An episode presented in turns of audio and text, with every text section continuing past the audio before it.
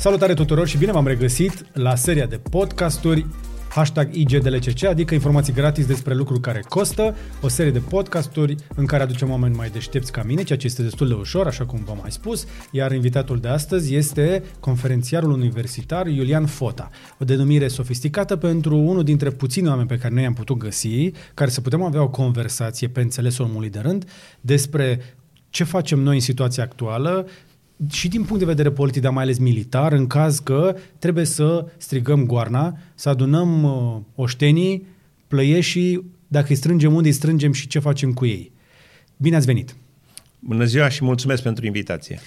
Aș vrea în primul rând să vă cunoaștem, să înțelegem mai bine de unde veniți, cine sunteți, ca să înțeleagă și cei mai tineri care se uită, pentru că din experiența noastră mulți ne-au spus că se bucură atunci când avem conversații despre istoria recentă. Avem mari probleme să înțelegem ultimii 30 de ani, cei mai recenți 30 de ani, pentru că la noi în școală, cum ne-a mai spus un alt invitat, care a stat pe scaunul noastră, nu știu dacă ați auzit de Shelly. Ați auzit de Shelly? Nu. Vlogger are mare succes. Am Opsi. multe lacune. Asta nu e una dintre ele. Uh, dar Shelley are un public iarăși foarte tânăr și vine dintr-o generație care, el tocmai ce acum termină liceu și ne-a spus cu foarte multă franchețe că în școala românească în continuare se învață foarte multă istorie veche, învățăm la detaliu uh, lupte de acum 500, 800, 1000, 2000 de ani dar mai nimic despre istoria recentă. Și trebuie să înțelegem istoria asta recentă pentru că suntem, cred eu, într-un moment iarăși de cotitură istorică, suntem așa, într-o situație care miroase a pulbere pe aici, pe acolo și parcă așteptăm scânteia. Cu toții stăm așa într-un ochi al furtunii și miroase a praf de pulbere peste tot și a gaz metan, de, în funcție de unde vine, dar nu știm cine o să dea scânteia și ce facem când o să ia foc uh, șandramaua asta. Suntem într-o zonă sensibilă, vă decidem imediat. Haideți întâi să o luăm pe rând, aș vrea să vă cunoaștem. Pe scurt, așa să ne spuneți ce vă califică, pentru că m-aș bucura să vedem mai mulți oameni care să ne spună de unde vin și cu ce se ocupă înainte să emită o părere și apoi să vorbim puțin despre ultimii 30 de ani, dar cât putem noi de repede și apoi să vorbim despre prezent. Deci, sunt un specialist în relații internaționale, chiar dacă undeva în trecutul meu destul de îndepărtat am fost și inginer. Prima facultate pe care am absolvit-o a fost facultatea de inginerie, instalații pentru construcții, deci o facultate tehnică. Am practicat un an de zile ingineria, dar începând cu 1990 1991, fiind deja într-o, în perioada postcomunistă. Fiind Când ați terminat facultatea? Facultatea am terminat în 1990. Deci, imediat după Revoluție. Imediat după Revoluție. Deci Revoluția m-a prins la 24 de ani jumate, eram în, terminam primul semestru din ultimul an și efectiv mi-aduc aminte foarte bine acele momente pentru că la noi în facultate au fost foarte multe discuții legate de pasul acela mare, enorm, pe care România îl făcea de la comunism la, la libertate. Se vorbea în facultate de politică. Mai mult decât atâta, noi ne-am strâns în facultate să ne apărăm facultatea. În momentul în care Revoluția s-a declanșat... de cine? De? Nici, nici astăzi nu prea știm sigur, dar era sentimentul acela că trebuie să facem și noi ceva. Și poate aici insistăm un pic pentru că la e un moment și într-un fel, vedeți, la sfârșitul anului vom aniversa 30 de ani de de la căderea comunismului. România va trebui să tragă o linie și să facă un bilanț, pentru că 30 de ani înseamnă un ciclu important și în viața unui om și în viața Normal, unei țări. e o carieră. E o carieră. Trebuie să te gândești, după 30 de ani am făcut bine, am făcut rău, am mers pe o cale corectă, am mers pe o cale greșită. Ce e de apreciat în uh, viața mea și în performanța mea, ca om sau ca țară? Ce e de schimbat în viața noastră ca țară după 30 de ani? Ne uităm la dezbaterile publice și totuși ne dăm seama că niște lucruri nu merg bine. Deci poate că, uh, într-un fel, anticipăm momentul ăsta de 30 de ani de la căderea comunismului. Ok, dar insistând ce s-a întâmplat la începutul anilor 90? Când, cum ați schimbat macazul de la inginerie și instalații Am lucrat electrice? un an de zile ca inginer, mi-am făcut treaba cât am putut de bine și um, încă uh, mai sunt prin drumul taberii niște blocuri unde eu am lucrat și unde instalația electrică este concepută, a fost uh, uh, concepută de mine și am supravegheat lucrările și și astăzi când trec pe acolo mă uit să văd dacă lumina e aprinsă, da. pentru că asta arată că totuși am făcut o treabă bună. A, ajungeți în drumul taberei? Știu că e foarte departe de București. Când mai am drumuri prin drumul taberei, chiar dacă uneori se numește, zona se numește Timonierului, așa. sau cel puțin așa se numea strada, dar asta da. era situația acum 30 de ani, așa se numea strada unde erau acele blocuri. Erau niște blocuri de patru etaje, uh, cămine pentru nefamiliști, uh-huh. un standard, cum să spun, ridicat comparativ cel puțin cu ceea ce uh, oferă astăzi piața uh, imobiliară, dar pentru mine a fost, uh, cum să spun, prima mea lucrare ca uh, uh inginer și Repet, m-am Nu mai bine să fac o faceți treabă. dumneavoastră metrou de atunci, că po- mă- dacă vă apucați dumneavoastră în comunism, se termina. Putem lista odată cum de a făcut Ceaușescu metrou.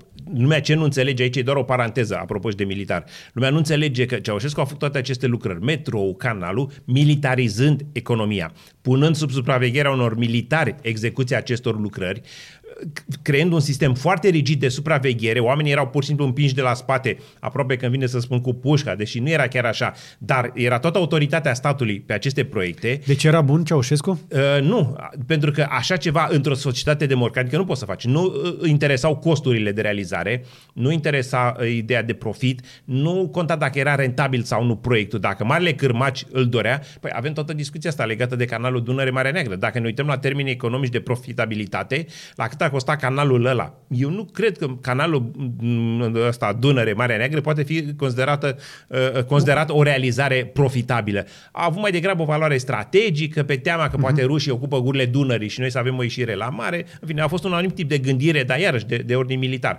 Deci Ceaușescu a făcut cea, Transfăgărășanu. Păi cine a făcut Transfăgărășanu? Armata. Armata la, nou, la uh, căderea comunismului în 1990 avea, dacă nu mă înșel, două sau chiar trei brigăzi de construcții. Deci armata avea potențialul să facă șosele, să facă uh, drumuri, căi ferate, să construiască blocuri, avea uh, ingineri, proiectanți, avea ingineri care supravegheau lucrările. Pentru că armata a fost implicată în mai toate proiectele astea importante. Canalul Dunăre Mare Neagră, Păi și era Transfăgărășanu, bine. metrou. Păi era e bine. bine, Tata a lucrat la Transfăgărășan și îmi zice povești alea aproape că și acum lăcrimează când am, am, am mai făcut câteva drumuri în astea pe Transfăgărășan, ne-am oprit și l-am văzut cum a luat un moment ăla de reculegere, mi se face pielea de gândire, mi-au aminte, că nu l-am văzut pe tata atât de trist ca momentele alea.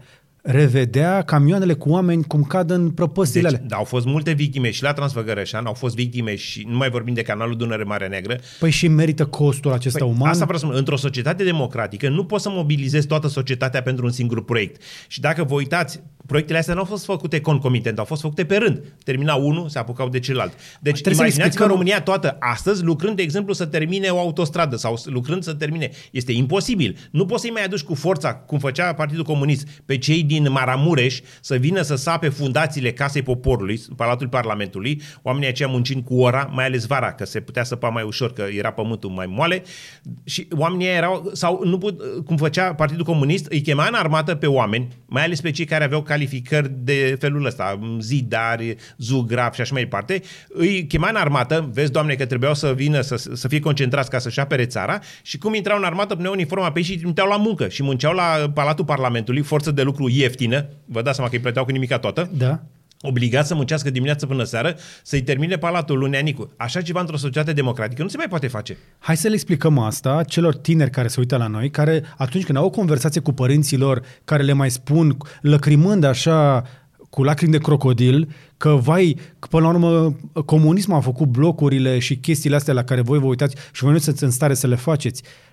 Da, comunismul a făcut niște lucruri, le-a făcut cu un cost uman mult prea mare Mult prea mare și, și într-un regim stalinist. Absolut. Unele din aceste proiecte, cum era canalul, de exemplu, sau Palatul Parlamentului, erau, cum să spun, la un pas să fie definite drept lagăre de muncă. Pentru că condițiile de lucru acolo erau foarte dure, mai ales pentru acești oameni care, repet, erau, de exemplu, aduși concentrați în armată și puși la muncă, sau pentru alte categorii de muncitori care erau obligați să muncească, de exemplu, dimineață până seara, să vină uneori și sâmbăta, fără ca întotdeauna să, să primească ca și uh, retribuție materială ceea ce li s-ar fi cuvenit. De exemplu, la Palatul Parlamentului, că știu bine situația de acolo, erau fabrici în România care lucrau numai pentru Palatul Parlamentului sau Casa Poporului, cum se numea pe vremuri. Pentru că necesarul, de exemplu, de țeavă, se numea țeavă pe- panțăr pe vremea, o țeavă specială de protecție pentru instalațiile electrice, era atât de mare încât fabricile pe care noi le aveam în România nu puteau acoperi nici așa decât cu greu necesitățile acestui șantier. Și cum uh, erau restricții mari la import, efectiv, fabricile astea lucrau doar pentru acest șantier care era Casa Poporului, pentru că era șantierul lui Ceaușescu.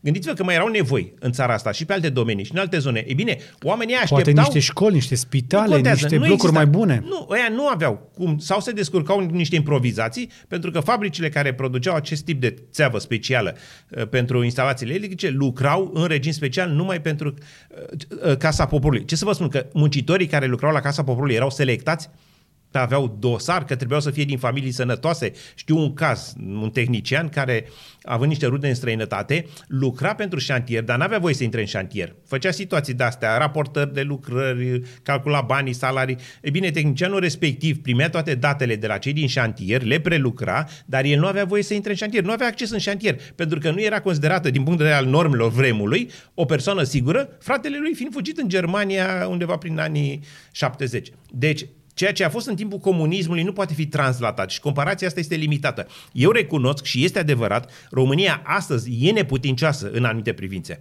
Faptul că nu putem a, construi autostrăzi. Asta este o problemă și aici voiam să ajung. Și mă dar, ne, că... dar ce vreau să spun? Dar neputința Așa. nu se datorează, adică neputința se datorează proaste organizări pe care noi avem astăzi și unei mentalități pe care o putem discuta, inclusiv lipsa asta da. a culturii strategice. Dar în niciun caz nu se poate spune că, uh, uite, voi nu sunteți în țară de nimic și uite ce a făcut Ceaușescu. Ceaușescu a construit ce a construit cu costuri enorme, inclusiv plătite de noi toți ca popor, pentru că ca să facem metrou sau ca să facem Casa Poporului sau ca să construim Transfăgărășanu, românii ba nu aveau mâncare, ba nu aveau căldură, ba nu puteau să-și cumpere o serie întreagă de obiecte. Sau mureau muncind. Sau mureau muncind și nimeni nu uh, recompensa pe nimeni, nici măcar nu erau recunoscute aceste, uh, cum să spun, decese, erau ascunse, trecute la secret. Nu se mai poate construi într-o societate democratică astfel de lucrări cu costurile de rigoare cum a fost în comunism. Deci, cum să spun, faptul că Ceaușescu Acum suntem făcut... la extrema cealaltă. Mm. Problema este că prin, guverna... prin proasta guvernare pe care avem acum, noi nu suntem în stare nici să folosim banii gratis pentru a face astfel de șantiere fără morți, cu mai multe utilaje, mai repede și mai bine decât se făcea pentru înainte. Pentru că o lucrare mare înseamnă un interes public. Da, dar și atunci cum facem noi să le explicăm totuși ăstora mai în vârstă ăștia mai tineri care se uită la noi, când au o conversație, poate lângă masa de Paște de Crăciun, când se mai întâlnesc și dacă mai vorbesc unii cu alții, că vorbesc tot mai puțin, să le explice, băi mamă, mai lasă-mă un pic cu Ceaușescu, că este uite, foarte simplu. că Ceaușescu a omorât foarte mulți oameni ca să facă chestiile alea, care oricum sunt niște construcții semi-inutile, cu costuri mult prea mari, pe care încă le plătim și astăzi. Ceaușescu nu înseamnă numai Transfăgărășan sau metrou. Ceaușescu înseamnă și deținuți politici, oameni care pentru simplu fapt că gândeau altfel decât ei în Partidul Comunist. Erau arestați și băgați în pușcărie de multe ori nici măcar pe cauze politice, ci pe cauze de drept comun. Li se inventau tot felul de, de chestii de trafic de droguri, de valută, pentru că mai ales după 75, după ce România a semnat acel acord de la Helsinki, prin care Ceaușescu s-a angajat și el, că i-a fost rușine să, să facă notă discordantă, să protejeze drepturile omului, nu putea să recunoască care deținuți politici. Și atunci a fost de curând și în spațiu public o discuție pe, pe, pe subiectul ăsta.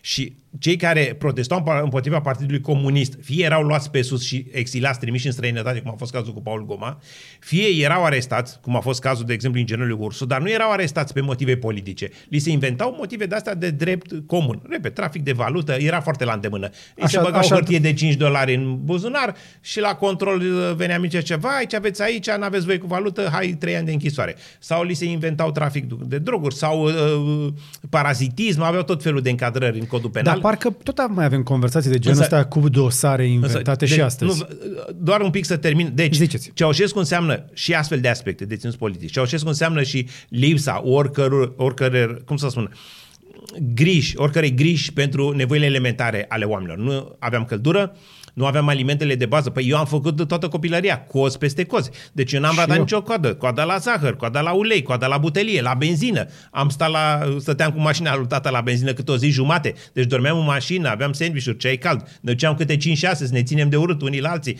Pentru că stăteam la coadă la benzină câte o zi jumătate. Deci ăsta a fost comunismul. Comunismul trebuie luat cu toate aspectele astea. Și e adevărat, ai un transfângărășan și e spectaculoasă șoseaua, nimeni nu contestă chestiunea asta, ceea ce îți arată că românii erau capabili de pe vremea aia încă mai puteam face inginerie de felul ăsta și inginerie bună.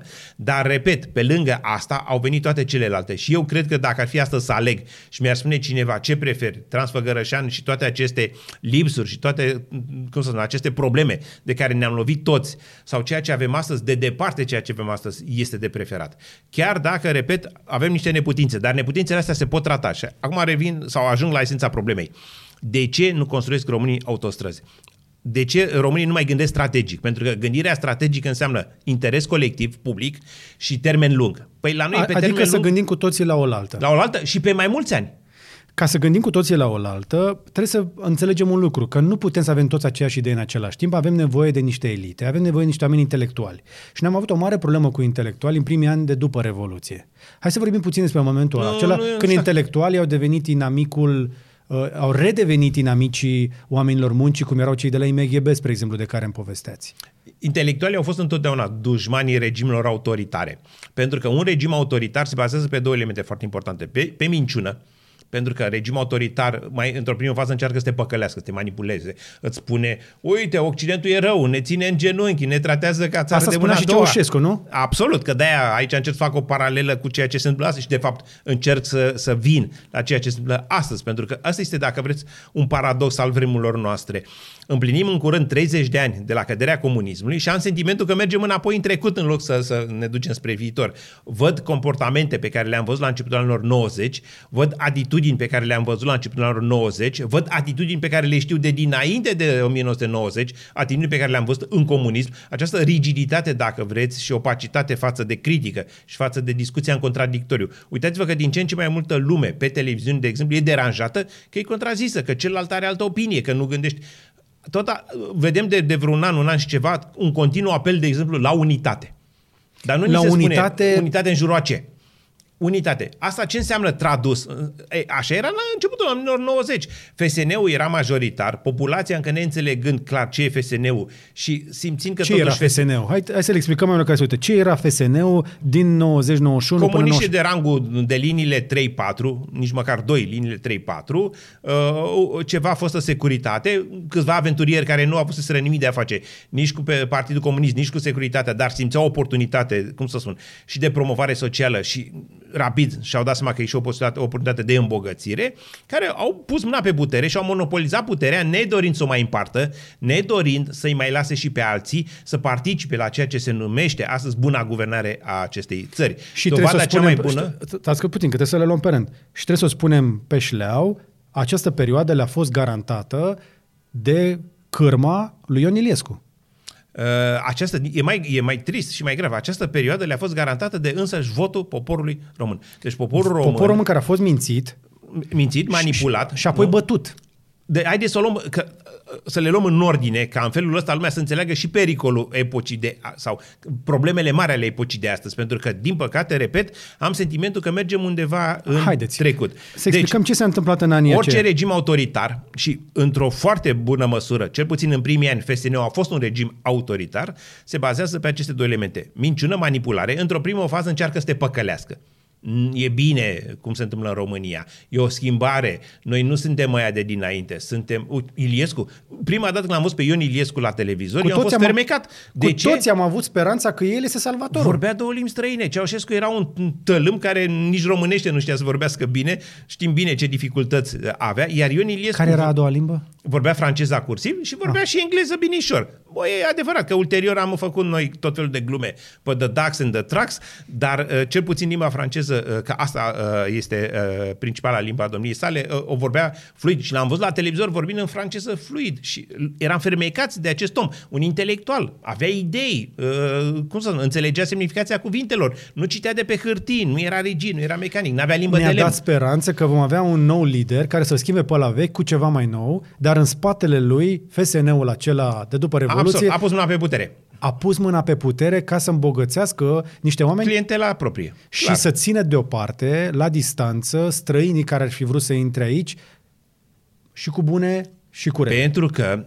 străinii care vin aici, ca și românii care uh, erau antifeseniști, aveau prost obicei de a gândi independent, de a gândi cu mintea lor, de a spune ceea ce cred, de a fi critici. Și de asta, în momentul în care minciuna nu mai ține și nu mai funcționează, și apropo de minciună, poate vă aduceți aminte cu, de, despre, că ați discutat de fake news și de manipulare, dar am uitat când strigam ați mințit poporul cu televizorul, pentru că un obiectiv prioritar pentru FSN a fost să pună mâna pe televiziunea națională. La vremea respectivă nu aveam mai multe televiziuni ca astăzi, nu existau podcasturi, nu exista internetul Exact. care să ne dea, ne dea atâtea resurse alternative de informație. La vremea respectivă aveam radio și Cine televiziunea. a spus-o pe asta cu ați mințit poporul cu televizorul? Sunt tot felul de chestii pe care le auzim. că se Partidele tot de repet. opoziție. Și eu eram, deci în ianuarie, că asta n-am apucat să spun, în ianuarie 1990 m-am înscris în PNCCD.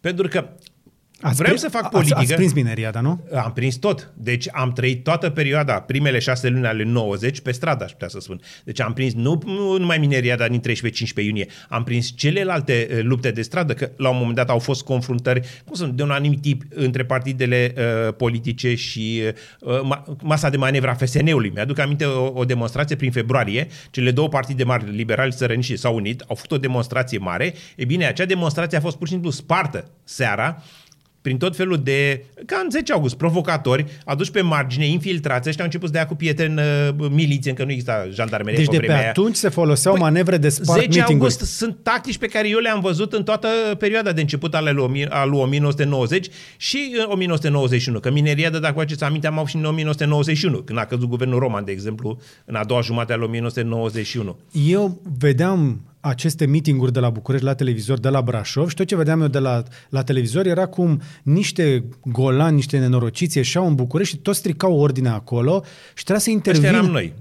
Ăștia erau golani, Partid, Golan, part- cele două partide, trei partide istorice și social Partidul Național Țărănesc, Partidul PNL-ul. Național Liberal și Partidul Social Democrat, care ulterior, datorită unor lideri slabi, a fost capturat, ca să zic așa, de, De FSN. FSN, de fapt de PDSR, care era PDSR. urmașul FSN-ului și așa s-a ajuns la PSD-ul de astăzi, încercând să obțină un, o aureolă de no, no, notabilitate și de respectabilitate. Deci, efectiv, au, au luat acest partid Deci trebuie să, tradițional. trebuie să spunem lucrul ăsta, că înainte de PSD-ul actual a mai fost un PSD. Da, Partidul Social Democrat tradițional, interbelic, cum să spun, uh, vocea care proteja interesele muncitorimii române și un Partid Social Democrat de factură europeană, de factură democratică. Deci nu avea nimic de a face nici cu bolșevismul, nici cu alte teorii uh, extremiste de stânga de felul ăsta. Partidul lui, lui Titel Petrescu, un partid care în interbelic, alături de PNL și de PNC, constituia o satura de trei partide democratice a uh, României. Și aici e un lucru foarte interesant. Să știți că România a fost singura țară în 90 uh, în care au reînviat partidele Istorice. istorice tradiționale. Nici o în altă ciuda țară. lagărilor, în ciuda opresiunii, Absolut. în, În în ciuda, ciuda- securității, în ciuda tot, am avut niște partide istorice pe care, au care, supraviețuit. Pe care însă FSN-ul, PDSR-ul, Ion Iliescu și toți securiștii, toată clica aia care s-a făcut acolo, au reușit totuși să le spargă sau să le, să le pună în defensivă prin mineriade, prin forță. Într-o primă fază le-au marginalizat ca să evite pericolul de a avea influență sau acces la putere. Le-au marginalizat și în perioada asta de marginalizare au făcut tot ce au putut, să le corupă, să le infiltreze, să le deturneze de la obiectivul lor inițial. Ei bine, efortul ăsta n-a prea reușit. Dovadă că în 1996 CDR-ul, Convenția Democratică, adică alianța acestor partide, câștigă alegerile și le un moment extrem de important, dar din păcate în timp totuși s-au vă, s-a văzut că toată această muncă continuă de, de subminare a acestor partide eh, istorice a dat rezultate. Deci din PNC-CDU a 90 dispărut Ok. printr-un eșec, cum să spun, complicat, dar vizibil în politică, pierde alegerile în, în 2000 și nu intră în Parlament. PSD-ul a fost cooptat, ca să spunem așa, deci încorporat în ce era PDSR-ul la vremea respectivă. Și ăsta a fost trocul, liderii au fost preluați, bine, bineînțeles că imediat au fost marginalizați, dar PSD-ul a obținut titulatura asta nouă de Partid Social Democrat și uh, un plus de respectabilitate, să nu uităm că PSD-ul, cum să spun, trebuia să scape de povara mineriatelor, de povara... A, a- asta e important de spus, pentru că între 90 și 96 toți, toată această clică a folosit strategii KGBiste ca să acapareze puterea pe care, într-adevăr, au pierdut-o așa episodic în 96, dar acei primi 6-7 ani au fost... Stăpâni totali. Au fost stăpâni totali. Au fost, deci, au fost stăpâni au- totale, au pus fundațiile pentru multe nenorociri care se păstrează și astăzi, dar cel mai important ne Păi, undepă- privatizările oneroase au fost făcute atunci. Atunci Plus a că fost ne-au- distrusă economia, băncile au fost distruse atunci. Și plus că ne-au îndepărtat de Occident. Au pus la distanță dintr-o dată, ne-au pus din nou la distanță după ce uh, Occidentul ne-a luat așa de copilul minune al Europei, după uh, Numai câteva revoluția luni. aceea televizată. Aici ar trebui să lămurim un pic. Deci pentru vreo două, trei luni am fost copilul răsfățat, nu minune, dar copilul răsfățat al Occidentului. Datorită dr- nu, dram- dramatismului și tragediilor petrecute în timpul Revoluției și modul în care Da, acestea puteam au să ne fost folosim de mediatizate. momentul ăla. Știu că pare poate puțin, dar din, m- ca marketing, dacă mă gândesc, eu aș fi folosit acel capital de simpatie ca România să accelereze și să înceapă să recupereze din urmă și în 30 de ani puteam răsări și noi ca Italia din uh, sărăcie și să devenim un partener am de fi, discuție. fost, am fi putut astăzi să fim mult mai bine și mai sus decât suntem. Nici astăzi nu suntem rău. Dar am fi putut să fim un PIB mult mai mare, am fi putut avea autostrăzi, am fi putut avea un prestigiu internațional. De fapt, noi nu mai avem prestigiu internațional acum. Asta e o Am altă fi discuție. putut să avem branduri, în afară Însă- de Dacia, să dar mai nu avem și s-a altceva. Vrut. Da, dar în momentul ăla, în România se producea un lucru pe care ei nu l-au vrut. Ce în anume? momentul ăla se producea liberalizarea de ordin politic. Ceea ce, de exemplu, nu vrea domnul Putin nici astăzi în Rusia. Ce înseamnă asta? Asta înseamnă că în România, la începutul anilor 90, s-a dorit ca puterea să fie exercitată într-un grup restrâns. Și De accesul ce? la putere. Pa- Pentru că, în primul rând, beneficiile să fie uh, ale uh, uh, lor, ale unora, ale celor puțini și această, cum să spun, polarizare socială rămâne până în ziua de astăzi. Uh, ca o paranteză, să nu uităm că România a fost cea mai oligarhizată țară după Rusia. Nici o altă țară, nici Polonia, nici Ungaria nu s-au confruntat cu fenomenul ăsta al oligarhilor, cum ne-am confruntat noi la un moment dat. România, după Rusia, avea un După- număr uh, după nou- enorm. după după 90. 90. După 90. Mai era un aspect și poate că ăsta a fost chiar mai important decât cel al beneficiilor materiale. Exista teama de, de a nu dea socoteală pentru ce s-a întâmplat înainte de 90. Pentru că chiar dacă erau liniile 3-4 din Partidul Comunist sau chiar dacă erau oameni de mai mică învergură, de exemplu, din fosta securitate, fiecare avea ceva de acoperit, de ascuns, toți se temeau ca nu care cumva să li se scoată mapa profesională și să se trezească că e întrebată. De ce Dar ai făcut chiar și aia? astăzi, Cum da- a fost cu ailaltă? Dacă le-am scoate mapa și astăzi, Nu, în astăzi legătură... e târziu și nu mai contează. Deci la începutul 90 ei trebuiau să aibă puterea și puterea să fie numai a lor, pentru că, unu, să se protejeze. Unii Deci, deci, dintre cei care asta- au luat puterea făcuseră porcării la Revoluție. Păi Așadar să se protejeze, Stănculescu mai târziu a fost trimis în judecată. De Corect. ce? Pentru că ei s-au pus în cârcă crimele de la Timișoara. Păi Stănculescu a fost ministru în primul guvern de după 1990. cine a fost prim-ministru? Cine era șef de stat în perioada Bine, respectivă?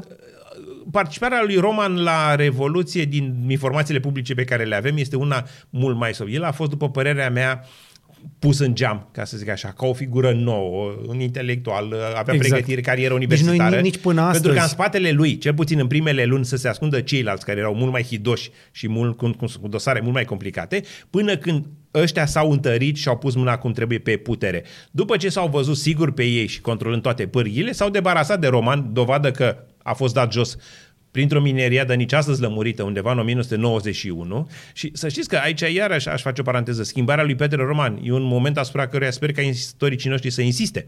Pentru că după Cine e părerea Petre mea, Roman, apropo? Petre Roman a fost premierul României. A, vă referiți pe- la, la cei tineri. Da, nu știe bineînțeles. nimeni, nu știe nimeni astăzi Deși mai apare la cine a televizor fost din și când în când. cine este Petre Roman. Este clar că a fost o păpușă, o marionetă controlată de niște oameni care aveau niște interese foarte clare. O dată a- ați spus să se protejeze, apoi Apoi să transfere proprietatea întregului popor, că un pic de economie marxistă, vrând nevrând, a trebuit, nu că a trebuit să învăț, că n-am învățat, dar măcar mi-au trecut niște lucruri pe la ureche. Și teoria, nu exista nimic privat în România, dincolo de un apartament, o mașină, restul, fabricile, uzinele, toate erau proprietatea întregului popor. Păi, într-o societate capitalistă există capital privat, există proprietar, nu? Cum transferi proprietarea întregului popor în mâinile, în mâini private? Au fost diferite scheme. În Polonia, de exemplu, în Ungaria, au fost folosite scheme mai democratice, adică averea asta a fost distribuită mai echitabil, mai larg, a fost împrășteată în societate. Și atunci, de-aia și sunt mai dezvoltate aceste țări astăzi, pentru că nu au fost îmbogățiți numai câțiva puțini, au fost îmbogățiți mai mult și ei au pus și ei osul la treabă la rândul lor, fiind și buni antreprenori și în felul ăsta au dezvoltat economiile respective. La noi, acest uh, mare bogăție a României, care era administrată de, de, de Partidul Comunist în numele statului sau de stat în numele Partidului Comunist, a fost distribuită pe ochi frumoși, pe prietenii, pe către oameni care mm, au dat ceva înapoi, nu? Că nu se privatiza nimic fără să, uh, uh, cel puțin din lucrurile astea importante, care erau profitabile, fără să existe un comision, fără să existe un, un ciubuc, nu? Și în felul ăsta, toată această bogăție, fiind, dacă vreți, distribuită într-un grup foarte restrâns de oameni, a făcut ca astăzi să ajungem țara, dacă vreți, cu diferențele cele mai mari între bogați și săraci. asta este cea mai mare problemă. Și de-aia nu există coeziune, de-aia nu mai vrea nimeni să plece la război. Pentru că asta nu mai este țara De-aia noastră a pleacă atât de tuturor. mulți oameni din țara asta și o tratează Deja ca au pe... plecat. Suntem o țară de fugă. Noi nu suntem o țară unde să te duci, suntem o țară de unde să pleci. Da, păi a- după Siria, m, deja e un lucru de notorietate publică. După Siria... și trebuie să înțelegem că rădăcinile Siria sunt acolo. fiind țară cu război civil. Adică Cu la noi- arme chimice, cu avioane care dau bombe, cu lupte de stradă. Eh, Noi, pe timp de pace, avem, uh, o, o, cred că o cincime sau chiar mai mult din populație, care deja a plecat în străinătate, gonită de sărăcia de la începutul anilor 90. Unul din patru oameni care se uită acum la noi nu se uită din România. Și ne vorbim limba română. Gândiți-vă că nu suntem o limbă internațională. Ne vedem pe cifre, tot mai mulți români care ne urmăresc din alte țări. Și știți ce e interesant? Că pe măsură ce se schimbă situația economică dintr-o țară, vedem cum se mută dintr-o țară în alta. Un sfert din cei care se uită la noi au ajuns călători aproape apatrizi. Am ajuns un neam în ăsta care umblă prin Europa încercând să câștige o pâine un pic mai albă. Azi dimineața am auzit la radio, spre exemplu, cum uh, câteva mii de hectare de sparanghel din uh, uh, Germania stau neculese pentru că românii s-au dus pentru un pic mai mulți bani să culeagă câmpurile din Olanda. Și nemții acum sunt frustrați că le pleacă muncitorii, zilierii români. Da, știți că lucrurile astea se întâmplau și acum 3-400 de ani? Florin Constantiniu, exact. într-o conferință publică, le-a explicat și se leagă de plecatul românilor în străinătate și se leagă de o problemă gravă pe care o avem. Noi ne-am obișnuit în sute de ani să ne salvăm individual. Aici e o mare problemă. Noi nu să ne, ne salvăm individual. individual. Vă aduceți aminte că era acea glumă pe cere, ce înseamnă pe cere? Pile, cunoștințe, relații. Păi pila, pila nu este o salvare colectivă. Când cauți o, o pilă, cauți o pilă să-ți rezolvi problema ție individual nu cauți să rezolvi problema nici scării de bloc pe care stai, nici străzii pe care locuiești, nici a comunității din care, care vii. Ori Florin Constantiniu spunea că, din păcate, comportamentul ăsta social a fost uh, cimentat în timp și inclusiv acum 2-300 de ani, când țăranii nu mai puteau datorită exploatării crunte de pe o moșie, el pleca, își lua familia și pleca, se muta pe o altă, mașie, o altă moșie, unde viața era un pic mai bună decât pe moșia de unde fugise. Mai puține zile de clacă, poate niște taxe, niște dări ceva mai mici. Deci, acest comportament, apropo de astăzi, nu m-am dus în Germania, să culeg acolo, pentru că în Olanda am dat oia câțiva euro în plus pe zi și diferența asta pentru mine este semnificativă. Deci, vedeți, noi suntem într-un fel un popor care de sute de ani își caută o salvare, o soluție, dar greșeala noastră este că noi nu căutăm o salvare colectivă sau noi căutăm deci, salvări individuale. Și în străinătate, România au plecat în străinătate unul câte unul, nu au plecat toți odată. A plecat după unul, care s-au tras, unul, celălalt, s-au tras unul după dar altul. tot individual. Și așa cum, dacă se întorc și unii văd că au început să se și întoarcă, este tot un fenomen individual. Ori, de-aia nu avem autostrăzi. Este prea puternică gândirea asta de tip individual, cum să fie mie mai bine și este prea slabă gândirea de tip colectiv, cum să ne fie nouă mai bine. De acord, și... dar eu ce înțeleg din chestia asta e că până la urmă fiecare dintre noi trebuie să fim atenți la supraviețuire. Trebuie să avem ce să mâncăm. Când nu ai ce să mănânci, nu prea ai timp să gândești. De acord. Iar noi am fost învățați de mici. Până la un punct. Până la un punct. Da. Dar noi am văzut de vreme chestia asta, de la muncitorii de la MGB, de la mineria, de din comunii sau după, că întotdeauna această societate a valorizat omul muncii și intelectualii întotdeauna erau ăia răi erau oamenii aia care ardeau mangalul de pomană sau uh, tăiau frunze la câini și uh, uh, gândeau, nu munceau. Deci, cum facem noi că noi neavând, nu avem nici elite, nu, și... elite avem, dar nu le valorificăm, nu le apreciem. Nu le valorificăm. Adică, ce înseamnă să valorificăm niște elite? Să le punem pe un soclu acolo, nu, să le aplaudăm nu, nu, la mitinguri? Nu, nu, nu e vorba de asta. E vorba, uitați-vă, de exemplu, la emisiune de televiziune. Emisiunile de televiziune se bazează foarte mult cam pe aceiași oameni care sunt invitați constant, iar unii dintre ei sunt invitați zilnic. E bine...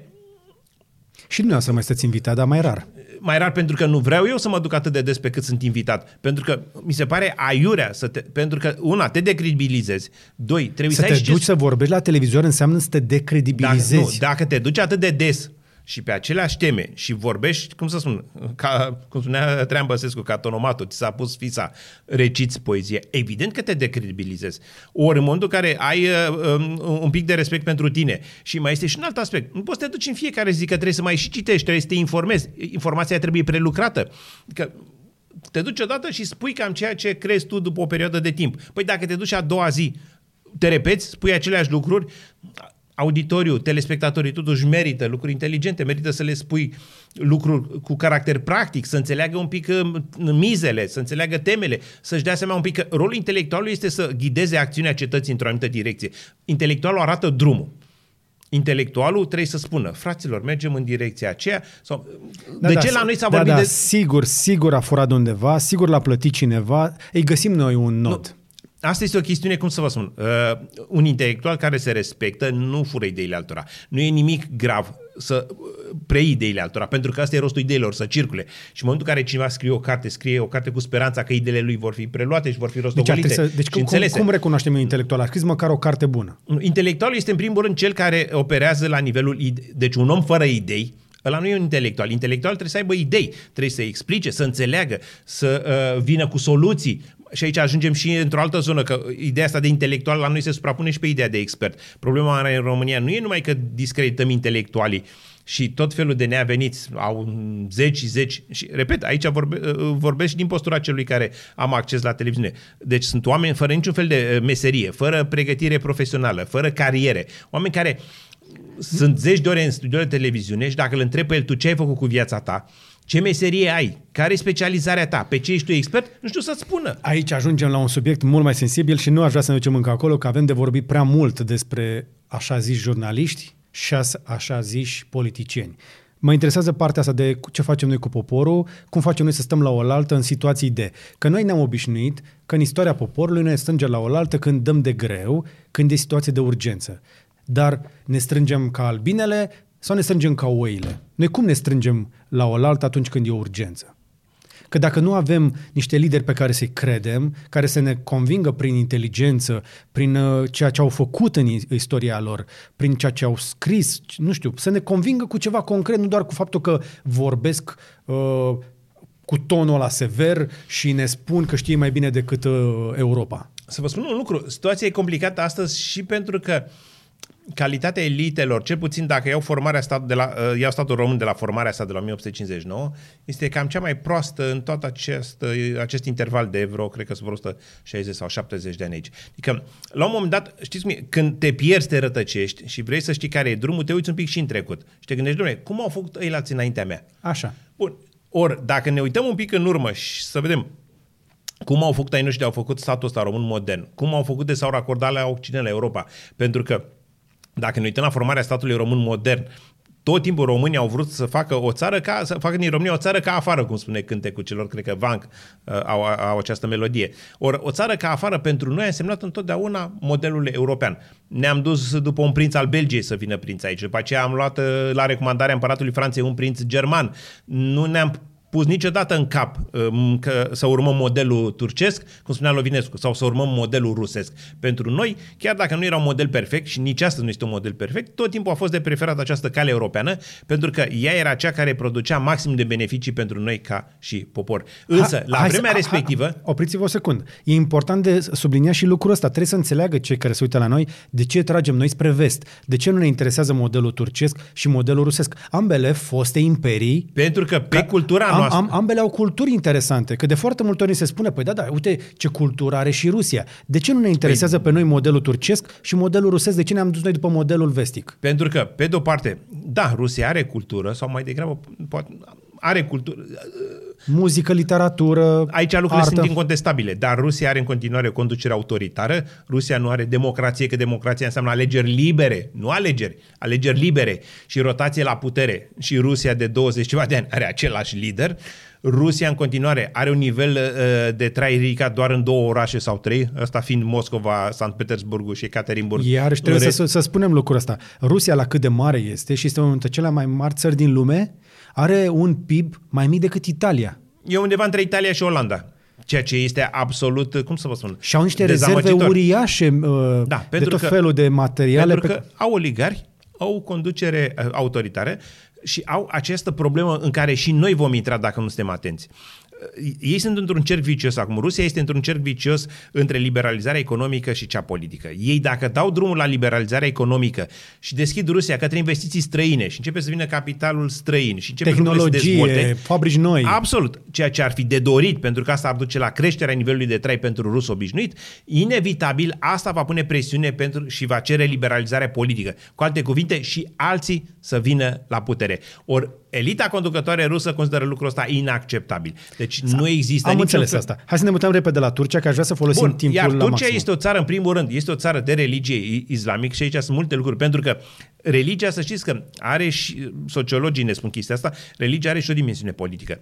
Tipul de religie generează anumite valori politice. Și ortodoxia generează anumite valori politice și de-aia noi suntem atât de, într-un fel, îndrăgostiți de ideea asta de vodă sau de țar sau de cezar, pentru că noi suntem, cum sunt, foarte obișnuiți cu ierarhia de putere pe verticală, așa cum, de exemplu, religia catolică favorizează mai degrabă interacțiunea socială pe orizontală și de-aia acolo ideea de... Deci trebuie, din nou, să înțeleagă cei care se uită la noi că nu suntem împotriva islamului, Nu, ci nu, este nu, absolut e deloc. un alt sistem de gândire Asta care sunt. Deci, nu ni se potrivește deci, o nouă. organizare de tip turcesc, mai, mai ales că acum și ei sunt stat autoritar și uitați-vă că deja au probleme economice grave. Sunt sultanat. sunt sultan. Păi exact ce a fost și Ceaușescu înainte și ceea ce riscăm să fim din nou, că asta este poate, ăsta a trebuit, cuvântul ăsta a trebuit folosit mai des. Noi în momentul ăsta ne ducem spre un, un sistem de organizare de tip sultanat. Deja avem un om care vrea să conducă toată țara aia. Indiferent de ce spune Constituția, ce spun legile, indiferent de ce spune Europa, indiferent, indiferent de ce spune poporul până la urmă. Indiferent ce, de ce părere avem noi, dacă ne uităm concret la ce se întâmplă în țară, dacă să te gândești la cine te duci atunci când vrei să dai o decizie, ar trebui să fie de obicei o decizie colectivă. Într-o democrație, Și decizia... plecată de la interese publice, de la interese, cum să spun, naționale, Exact. adică colective. Chestii nu pe de la care le interese știm cu individuale. toții, chestii pe care le știm cu toții, le recunoaștem, le-am votat. Și atunci, dacă într-o astfel de țară te- știi că dacă vrei să rezolvi ceva în Turcia, unde te duci? Te duci la sultan. Absolut. Dacă vrei să rezolvi ceva în Rusia, te duci la... Uitați-vă la Istanbul. Nu la, La țar. Alegerile noi și cum trebuie. Ce se întâmplă acum? Se repetă alegerile. Pentru că n-a câștigat cine trebuie. Dar în România, dacă vrem ca... Așa vrem și în România. Asta este întrebarea, asta vrem și în Și România. asta va trebui anul ăsta să hotărâm. Ne place așa și vrem să Deci fie așa și și în anul România? ăsta. Ok, avem o variantă și o, o atitudine. Nu ne place, nu vrem să fie așa în România, vrem să fie ca în restul Europei și, repet, Ce înseamnă restul Europei? Acolo vrem să ajungem. De ce ne interesează pe noi vestul, restul și vestul Europei? Care sunt valorile alea către care noi tindem? Desigur, noi nu suntem nemți și nu o să fim niciodată. Dar asta nu înseamnă că nu trebuie să aspirăm către anumite chestii pe care noi vrem să le împrumutăm. de Noi nu acolo. eram nemți nici în anii 30, dar în anii 30, de exemplu, produceam al treilea avion de vânătoare din Europa. Și aveam o industrie aviatică care era la nivelul industriei aviatice europene. Deci fabricile noastre de avioane, inginerii noștri de avioane, tehnicienii noștri nu erau cu nimic mai prejos decât erau cei din Germania sau din Marea Britanie, celelalte două, sau cei din Franța, celelalte țări mari producătoare de avioane. Nu eram, Ce era diferit în 1930 în țară versus ce se întâmplă Deci, astăzi? în primul rând, proprietatea privată era mult mai puternică și mai bine respectată ca astăzi și statul respecta proprietatea uh, privată, lucru care s-au pierdut datorită comunismului. Nici astăzi respectul pentru proprietatea privată nu este atât de puternic cum a fost în anii 20-30. În al doilea rând, România nu nu era perfectă nici atunci, dar respectul pentru competență, pentru omul pregătit, pentru omul super calificat exista, era acolo, era puternic. Păi uitați-vă la elita politică totuși din interbelic.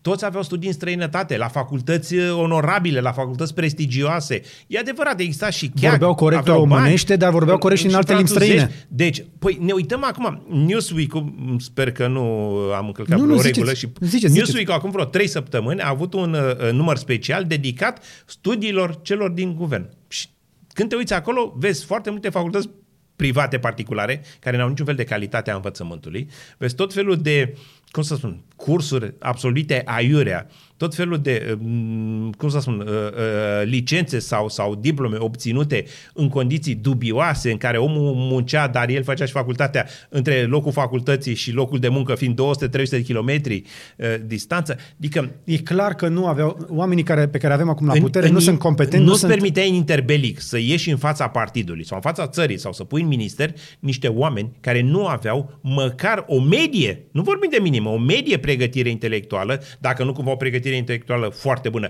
Și putem lua lista de intelectuali din anii 30-40 să ne uităm la ei să comparăm cu ceea ce avem astăzi. Deci, efectiv, niciodată clasa politică nu a fost atât de prost pregătită, ca să nu zic nepregătită și de incompetentă cum este ea astăzi. Și asta este una din marile probleme pe care noi va trebui să o rezolvăm. Iar discuția pe care noi avem nu este despre Și trăim politică. într-o societate, în anii 30, complexitatea societății era una un pic mai scăzută. Pe când astăzi, în- însăși conceptul ăsta de societate bazată pe cunoaștere. E ca și cum ai spune societatea bazată pe inteligență. Materia primă într-o societate postmodernă astăzi, oriunde te-ai duce, este inteligența. Totul trebuie să fie. Și eu și dumneavoastră avem telefoane inteligente. Totul trebuie. Vorbim de inteligență artificială, vorbim de machine learning. Astea sunt povești, Nu, Adrian. dar auzi, și mașinile trebuie să învețe astăzi, dar, exact. dar aminte oamenii. Discuția noastră nu este despre politică. Cei care ne urmăresc să înțeleagă. Vorbim despre... Nu, că politica e proastă pentru că avem niște boli de societate Exact. care trebuie să Asta trebuie să înțelegem în primul rând de unde venim, cu care este situația și ce ar trebui să încercăm să îmbunătățim ca să reușim până la urmă să funcționăm ca o națiune, nu doar ca o țară de oameni, de, individ, de indivizi. Noi suntem o țară creată din foarte mulți indivizi, nu suntem o națiune care este în stare să facă chestii în comun. Coeziunea se construiește. Dacă vrem coeziune, uitați-vă în Uniunea Europeană. Uniunea Europeană tot Ce avem timpul nevoie? spune, Ce, ce trebuie să facem de noi? ce ne dă Uniunea Europeană miliarde nou? Pe ce bază? Sau de unde le-a fi venit lor ideea asta de a transfera de la ei către noi zeci de miliarde? România în cei 11 ani de UE, că am intrat în 2007, suntem 12 aproape, am primit de la Uniunea Europeană vreo 40 ceva de miliarde, nu mai am cifrele exacte, dar pe aici suntem și am dat contribuția noastră pe ani de vreo miliard și un pic, deci am dat înapoi vreo 11-12 miliarde. Deci dacă scădem, rămânem cu 31-32 de miliarde pe net bani rămași României dați de Uniunea Europeană. Păi asta e ideea de coeziune. De cine dă Uniunea Europeană bani? Păi când ai un vecin sărac care își bate totdeauna nevasta, care face scandal, e murdar, face gălăgie, face Are gunoaie. de ce în fundul curții. Are, e un aspect. Și dacă ai un vecin civilizat, uh, bine educat, care știe când îți ia ție casa foc să sară și el să dea o gălată coapă, care când pleci un concediu se uită și la tine să vadă că totul e în regulă, ai încredere în el, aproape că ei lăsa și cheile casei tale, pentru că știi bine că nu-ți va afecta cu nimic, nici bogăția sau avutul și nici integritatea, ca să zic așa, uh, uh, ta domestică care dintre situațiile astea este de preferat? Și atunci, normal că Uniunea Europeană știe că dacă ei sunt bogați, noi săraci, nu va exista coeziune în Uniunea Europeană. Păi, același lucru trebuie să facem noi în România. Când ai o țară cu atât de puțini, dar foarte bogați, și atât de mulți, dar foarte săraci, păi poți vorbi de coeziune în condițiile astea? Dar- Adică, vedeți, Uniunea Europeană transferă da. bani de la ea către noi de dragul coeziunii. Dar noi, în interiorul României, aici, de ce nu putem face chestia asta? Ca Ce- să mai avem atâția săraci? Ce trebuie să facă săracul? Pentru că vorbim despre chestii pe care ni le dorim, dar Să pună piciorul în prag, să iasă la vot, să spună că așa nu se mai poate, să iasă în stradă, să stea în stradă o zi, două, trei, ca clasa politică să înțeleagă că așa nu se mai poate. Pentru că nu că n-ar avea suficientă informație clasa politică să înțeleagă că nu se mai poate, dar există o anumită perversitate, o anumită ticăloșie pe care, într-un, într-un fel, într- în trecut n-am avut-o chiar, chiar în halul ăsta și care mie mi-arată că, uh, în ciuda evidențelor, în ciuda informațiilor, statisticilor și așa mai departe, unii continuă să se îmbogățească, legal sau ilegal, nu contează, sărăcindu-i pe ceilalți. Unii, con- u- Hexifarma, de exemplu, e un caz absolut halucinat. Deci oamenii ăia făceau bani și profit pe sănătatea și viața altor români de ei lor. Și mai avem niște exemple de felul ăsta, din care înțelegem că românii fac bani inclusiv cu prețul vieții altor români. Păi când ai o mentalitate de felul ăsta, cum vrei să ai coeziune? păi asta se rezolvă cu o justiție suficient de puternică. Nu, și prin atitudinea noastră socială, pentru că și justiția, Deci oamenii trebuie să-și ceară mai mult drepturile. o fi justiția oarbă, dar judecătorii să știți că totuși simt pulsul societății. Și uh, eu cred că dacă societatea dă un semn într-un fel e una și dacă societatea dă alt semn într-altfel, e, poate fi cu totul altceva. Și asta este ceea ce așteptăm toți, un semn de la societate, pentru că și ce se întâmplă? S-ar putea eu de fapt să greșesc și tot ce v-am spus aici să fie inutil și irelevant, oamenii să aibă cu totul alte așteptări și cu alte, alte pretenții de la conducătorii lor și, și asta este important, inclusiv pentru unul ca mine să știu, domne, oamenii Da, dar vor unde- calea recomandată de mine sau vor Unde își pot emite oamenii părerile? în stradă, e cel mai simplu, la vot. E, deci anul ăsta avem două alegeri, e, două rânduri de alegeri, europarlamentarele și pre- Părerea mea că la ambele aceste alegeri oamenii trebuie să iasă să spună ce vor. Toți vrem. Eu aici emit niște teorii. Vin cu un model, ca să zic așa, bazat pe niște date, dar și pe foarte multă speculație. Și eu sunt, uh, uh, cum să vă spun, uh, mă întreb pe mine și sunt foarte curios să știu dacă în judecata mea am dreptate. Asta, chiar, asta e ce... Știți cum e? Noi credem că oamenii vor justiție, dar știm sigur că vor justiție. Poate oamenii vor liniște. Mulți regretă vremurile comuniste, pentru că în vremurile comuniste, cum mi-a zis mie un student, Era liniște. liniște, fiecare om avea un loc de muncă, păi bun, și dincolo de locul de muncă ce mai aveai? Căldură acasă n-aveai? Păi aveam locul de muncă și veneam de la muncă și acasă era frig, Vorbim, care nu era. Am, am vorbit prea mult pentru că trebuie să explicăm de unde venim. Dar întrebările mele era despre ce facem noi dacă trebuie să sunăm goarna că intră rușii, uh, dacă ne, ar trebui să ne fie frică de ei, ce facem cu jocul ăsta militar, dacă avem armată, dacă ar trebui să ne intereseze armata pe Dar oameni m- ca mine. Nu avem timp acum, pentru că ne-am lungit suficient de mult. Știi, nu o să ajungeți undeva și am, am promis că nu o să întârziem. De aceea vă, pro, vă propun să mai veniți, că mai avem de vorbit. De-abia am descoperit adresa dumneavoastră. Uh, nu, suntem, nu suntem pitiți. Nu, și să știți nu că deloc. suntem la vedere, ne găsiți pe Google. Uh, vă propun să mai veniți și aș vrea să vorbim foarte, uh, foarte serios în episodul următor despre ce facem cu generația asta mea. Eu sunt prima generație, din prima generație care n-am mai făcut armata. Am pus mâna pe armă doar de curiozitate. Nu am pus-o, că mi-a pus-o cineva în mână să mă învețe să o folosesc în caz de... Nu, am- nu avem niciun fel, nu văd nicăieri niciun fel de strategie în asta de apărare. Ce facem în caz de? Noi nu știm ce... Eu nu știu ce facem în caz de... Abia ne-am obișnuit cu sirenele alea care sună în fiecare prima miercuri din lună. Tot o e treabă- bine. Măcar atât. Dar ce facem când sună sirena încotro mă duc? Nu știu.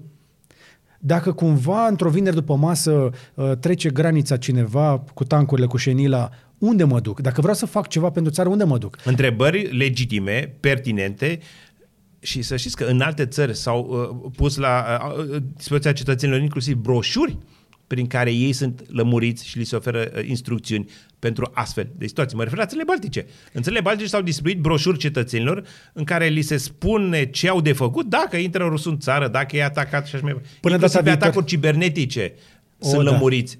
O, și da. uh, au fost Vorbim și instruiți. despre asta, că sigur vin și ele. Am mai vorbit și vom mai povesti. Uh, domnule Iulian Fota, uh, vă mulțumim că ați venit alături de noi. Mare Le mulțumim plăcere. și celor care ne-au urmărit. Îi încurajăm să ne lase întrebări la acest podcast, dacă vreți în articolul de pe blog sau în clipul video de pe YouTube, dacă ne urmăriți pe Spotify, TuneIn sau pe Apple Podcast, veniți să ne puneți întrebări acolo pentru ediția următoare, când vom vorbi despre cum facem cu armata, cum facem cu apărarea patriei, dacă noi ca națiune vrem să ținem patria asta la un loc. Pentru că țara va avea nevoie de noi într-un fel sau altul, mai devreme sau mai târziu. Și ar fi mai bine să știm asta înainte să ne strângem toți ca oile. Și cam atât pentru acest episod. Vă mulțumim tuturor că ne-ați urmărit. Nu uitați să ne dați un like, un share și un subscribe, indiferent de platformă. Iar până data viitoare, folosiți-vă mintea, încercați să aveți o gândire critică și întrebați-vă cât de competent e omul din fața voastră. Cred că asta e o întrebare cheie. Dar despre asta mai vorbim și în ep- episoadele următoare ale podcasturilor, pentru că l-am convins să revină pe domnul Borțun. Știți pe domnul Borțun? Da, mi-a fost profesor în, în SNSP. Serios? Nu, Sunt absolvent și de SNSP. Ni l-au cerut oamenii și noi să-l mai aducem, așadar, în episo- într-un episoadele următoare, cel mai probabil o să-l vedeți din nou pe domn profesor Borțun, pe care abia îl aștept la masa asta. Încă o dată vă mulțumim, Cu mare plăcere. o zi ușoară tuturor și drum bun încotro vă duceți dacă ne-ați ascultat și în mașină. Vă, vă încurajez să ne ascultați în mașină în loc de muzica aia proastă de pe anumite posturi de radio. Numai bine!